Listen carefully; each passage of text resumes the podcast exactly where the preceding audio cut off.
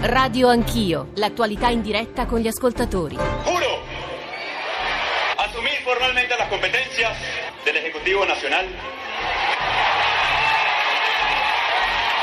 como el presidente encargado de Venezuela.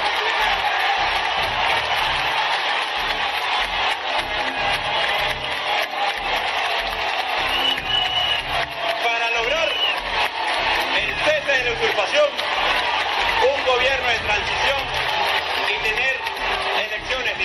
The embattled president of Venezuela, Nicolas Maduro, says he is ending diplomatic relationship uh, with the United States. This comes just hours after President Trump officially recognized an opposition leader.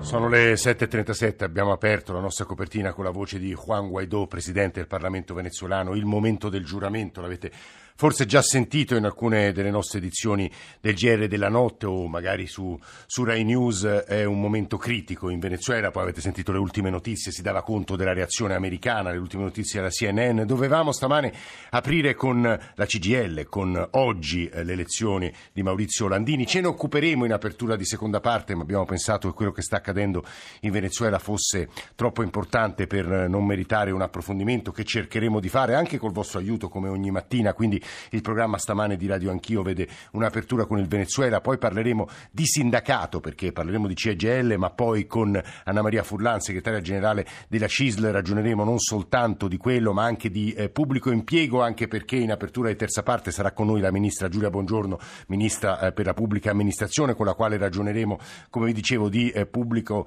impiego, di legittima difesa, eh, di stalking e violenza sessuale, perché oggi il disegno di legge, la riforma eh, di queste materie arriva alla Camera. I nostri riferimenti 335 699 2949 per sms, eh, whatsapp, whatsapp audio, radio anch'io, chiocciolarai.it per i messaggi di posta elettronica, l'account su Twitter, i social network, la radiovisione. Che cosa sta succedendo in Venezuela? Le notizie che arrivano dal paese sudamericano sono molto preoccupanti, ci sono già morti in strada, ora è notte, ma insomma ci sono stati assembramenti e scontri già ieri, soprattutto a Caracas. Noi ci facciamo aiutare eh, da una serie di voci, anzitutto eh, venezuelane o italo-venezuelane, perché non scordiamo, capisco che sia marginale in un momento come questo che moltissimi italiani lavorano in Venezuela, ci sono moltissime persone di origine eh, italiana e insomma anche l'interscambio, i rapporti non soltanto economici fra i nostri paesi sono stati molto intensi. Saluto Giulio Vita che è non a caso calabro venezuelano, è nato in Italia ma è cresciuto a Caracas. Vita, eh, buongiorno e benvenuto.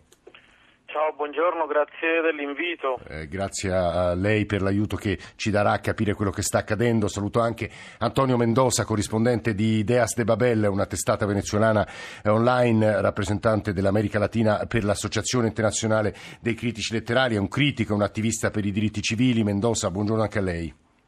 Buongiorno. Allora Giulio Vita, lo so che voi, insomma tutti i venezuelani, ma non soltanto voi, anche noi giornalisti, state seguendo quello che accade nel vostro paese minuto per minuto. Può raccontarci e spiegare agli ascoltatori italiani che non conoscono eh, a fondo eh, la storia recente venezuelana quello che sta accadendo? Giulio Vita.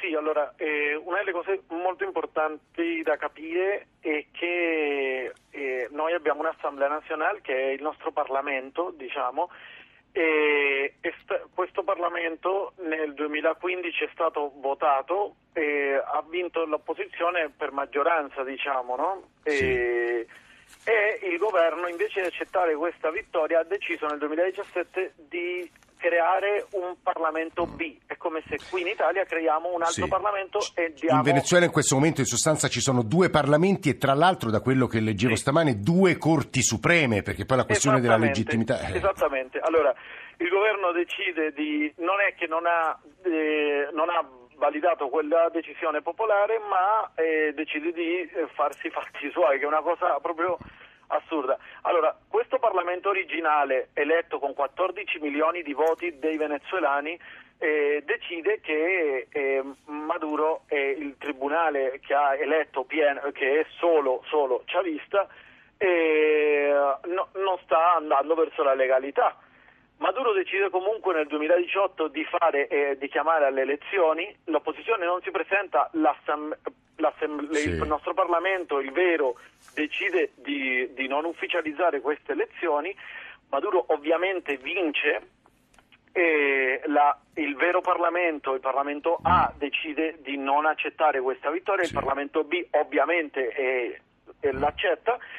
E a gennaio, questo gennaio, Sì. eh, Maduro decide di prendere l'incarico per continuare la- il nuovo periodo presidenziale.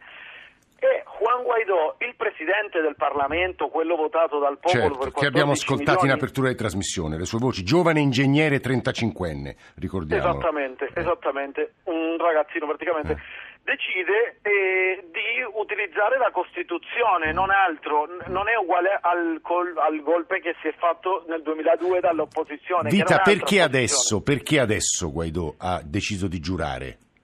Allora, beh, innanzitutto in questo momento eh, con, con l'annuncio di Maduro di assumere la presidenza, lui diciamo che scatta eh, una procedura. Però oggi la data, vabbè, la data ieri, il 23 gennaio, era molto importante perché rappresentava eh, eh, il 23 gennaio è stato del 1958 è stato quando i venezuelani hanno eh, cacciato via al dittatore Marcos Pérez Jiménez.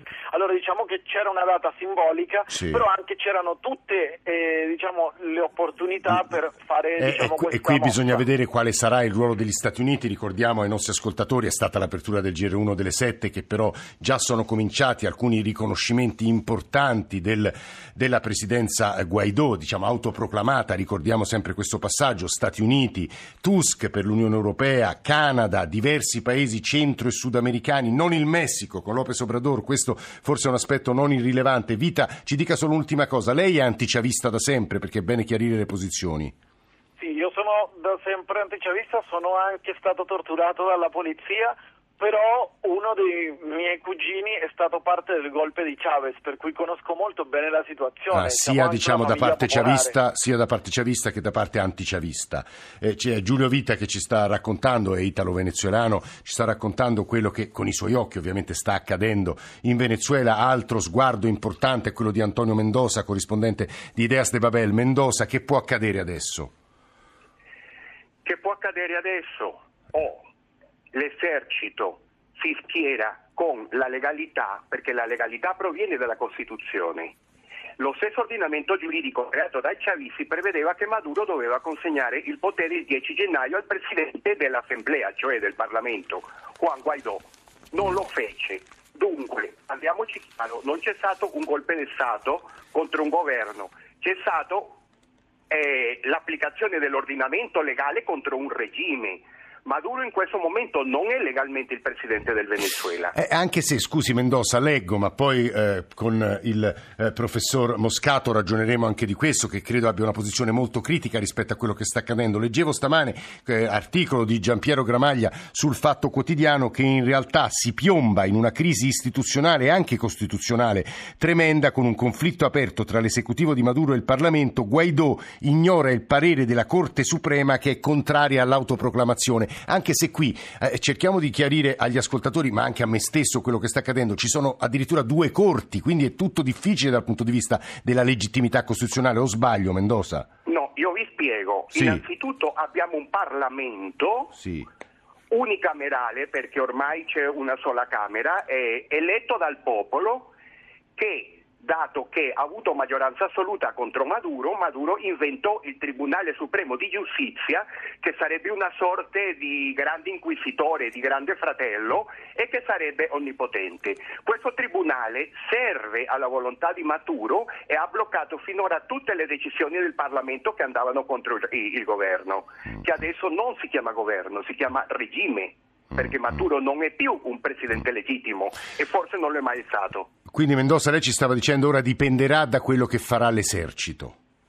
Sì, purtroppo Maduro ha il controllo non solo dell'esercito, ma di organismi paramilitari che sono vere e proprie eh, forze di terrore.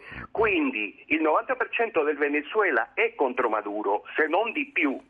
Però esiste tutto un apparato di repressione che lotta contro l'opposizione.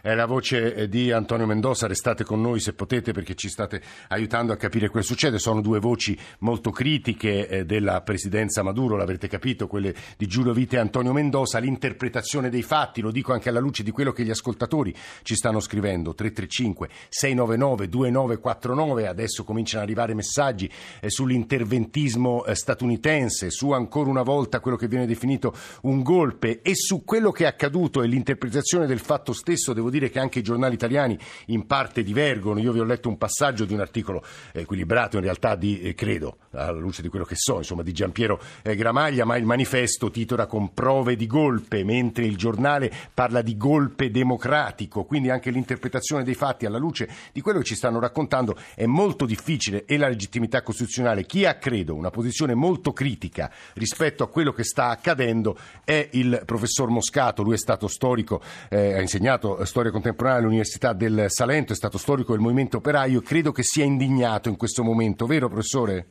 Beh, sono indignato, ma la cosa che mi, non mi metto nelle questioni giuridiche perché si sono scomunicati a vicenda. Eh, è chiaro che eh, sono state cambiate le regole da, da Maduro inventando Corte, un, un, un, un'assemblea costituzionale che avrebbe dovuto non si sa come sostituirsi a, all'assemblea eh, vera e propria nazionale.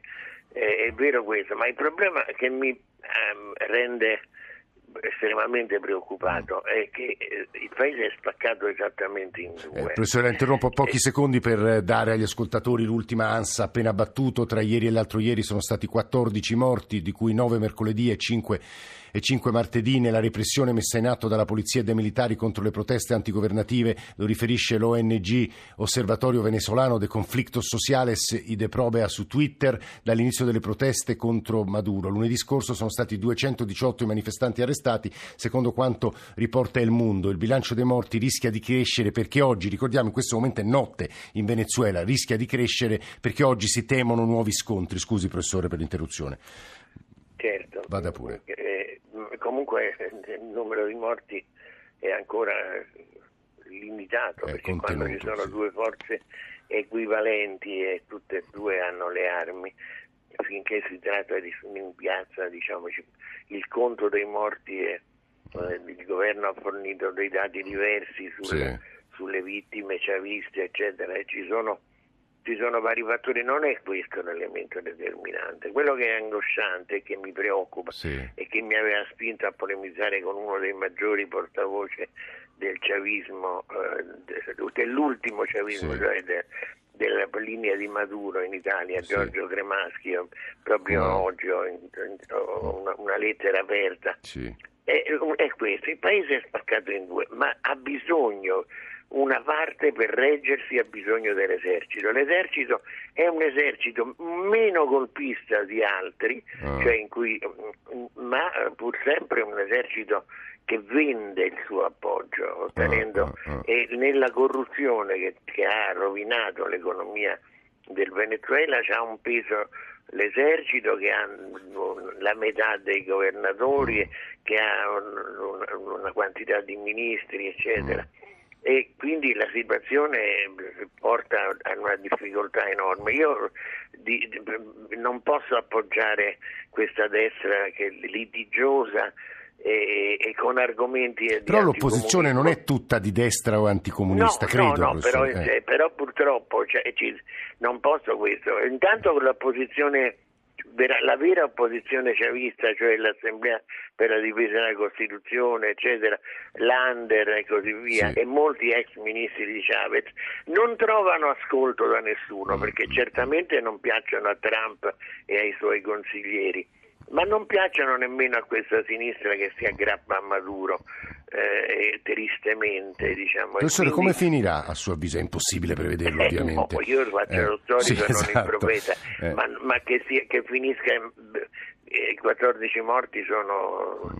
Sono pochi. Ma gli Stati Uniti potrebbero, perché a leggere il Corriere della Sera stamane si parla eh, di un, eh, tra, tra, virgolette, golpe o, o, sollevamento lungamente preparato anche dagli Stati Uniti, può essere vero questo? Questo senz'altro, non c'è dubbio che non, esplicitamente dello, nessuna componente dell'opposizione di destra ha mai messo in discussione faceva appello agli Stati Uniti e faceva appello a una eh, ricostituita organizzazione degli Stati americani eh, con Almagro che eh, faceva parte del Frente Ampio Uruguaiano e che è stato espulso per le posizioni oltranziste.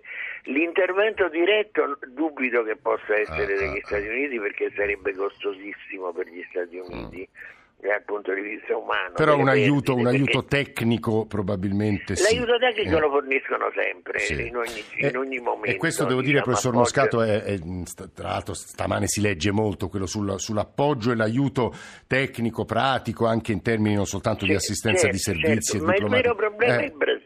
Il Brasile ha già detto che non interverrà militarmente, pochi, poche ore fa. Bisogna vedere perché è un eh, cambia posizioni certo. con grande frequenza e potrebbe esserci una provocazione. Poi c'è la piccola Guyana che può fornire il pretesto, ah. perché Ah. perché eh, c'è una rivendicazione territoriale ah, e ha ah. mandato un'imbarcazione eh. in acque. Noi ovviamente, professore, seguiremo con grande attenzione quello che accadrà probabilmente nel corso della giornata. Prima di far chiudere a voci di venezuelani, a Mendoza e a Vita, volevamo sentire un WhatsApp audio Michele dal, dal Friuli. Eh, il WhatsApp audio anzitutto. Buongiorno, sono Roberto da Vittorio Veneto. Io ho un carissimo amico che ha fatto 16 anni di Venezuela, è rientrato in Italia l'anno scorso quando c'era un'inflazione del 450.000%. Nel 2013 comprò un'automobile, una bella automobile, un SUV e con gli stessi soldi nel 2017, a distanza di 4 anni, poteva comprare 12 uova. Questa è la dimensione di quello che è accaduto e sta accadendo in Venezuela. Michele Dal Friuli, buongiorno, ci dica. Sì, buongiorno. Dunque io volevo eh, affrontare la questione dei diritti di veto dell'ONU. Sarà molto importante quello che l'ONU dirà sul Venezuela e adesso è l'occasione storica perché si prende in considerazione anche per l'Italia, i rapporti con la Francia e con la Germania, che questi diritti di veto sono ormai superati. È molto importante la democratizzazione all'interno dell'ONU dei vari popoli e soprattutto ricordiamoci che in America vige una, invece che non c'entra niente con l'ONU, mm. una dottrina Monroe che doveva essere ben equilibrata e studiata affinché l'America, mh, gli Stati Uniti, eh, realizzino una politica di pace non più come negli anni 70 per Ma l'America A questo Latina. proposito, Michele, tra l'altro diversi ascoltatori, devo dire, con un filo di antiamericanismo, se posso raggiungere, eh, usano espressioni la storia insegna del genere, ma non a scolari di nuovo le sporche mani americane nel centro e nel Sud America. Giulio Vita e Antonio Mendoza, per chiudere, purtroppo abbiamo due minuti e mezzo. Giulio Vita. Posso intervenire un attimo? Chi è? Eh, sì, scusate, allora... Chi, no, è? Chi è che parla? Sono Giulio Vita. Ah, Giulio scusi, Vita. prego, Giulio, le avevo dato okay. la parola. Eh, sì. Vada, no, vada, Vita. Il professore ha detto molte imprecisioni, come ha continuato a definire questa opposizione di destra, ma, ma Juan Guaidó è di un partito che è parte dell'internazionale socialista.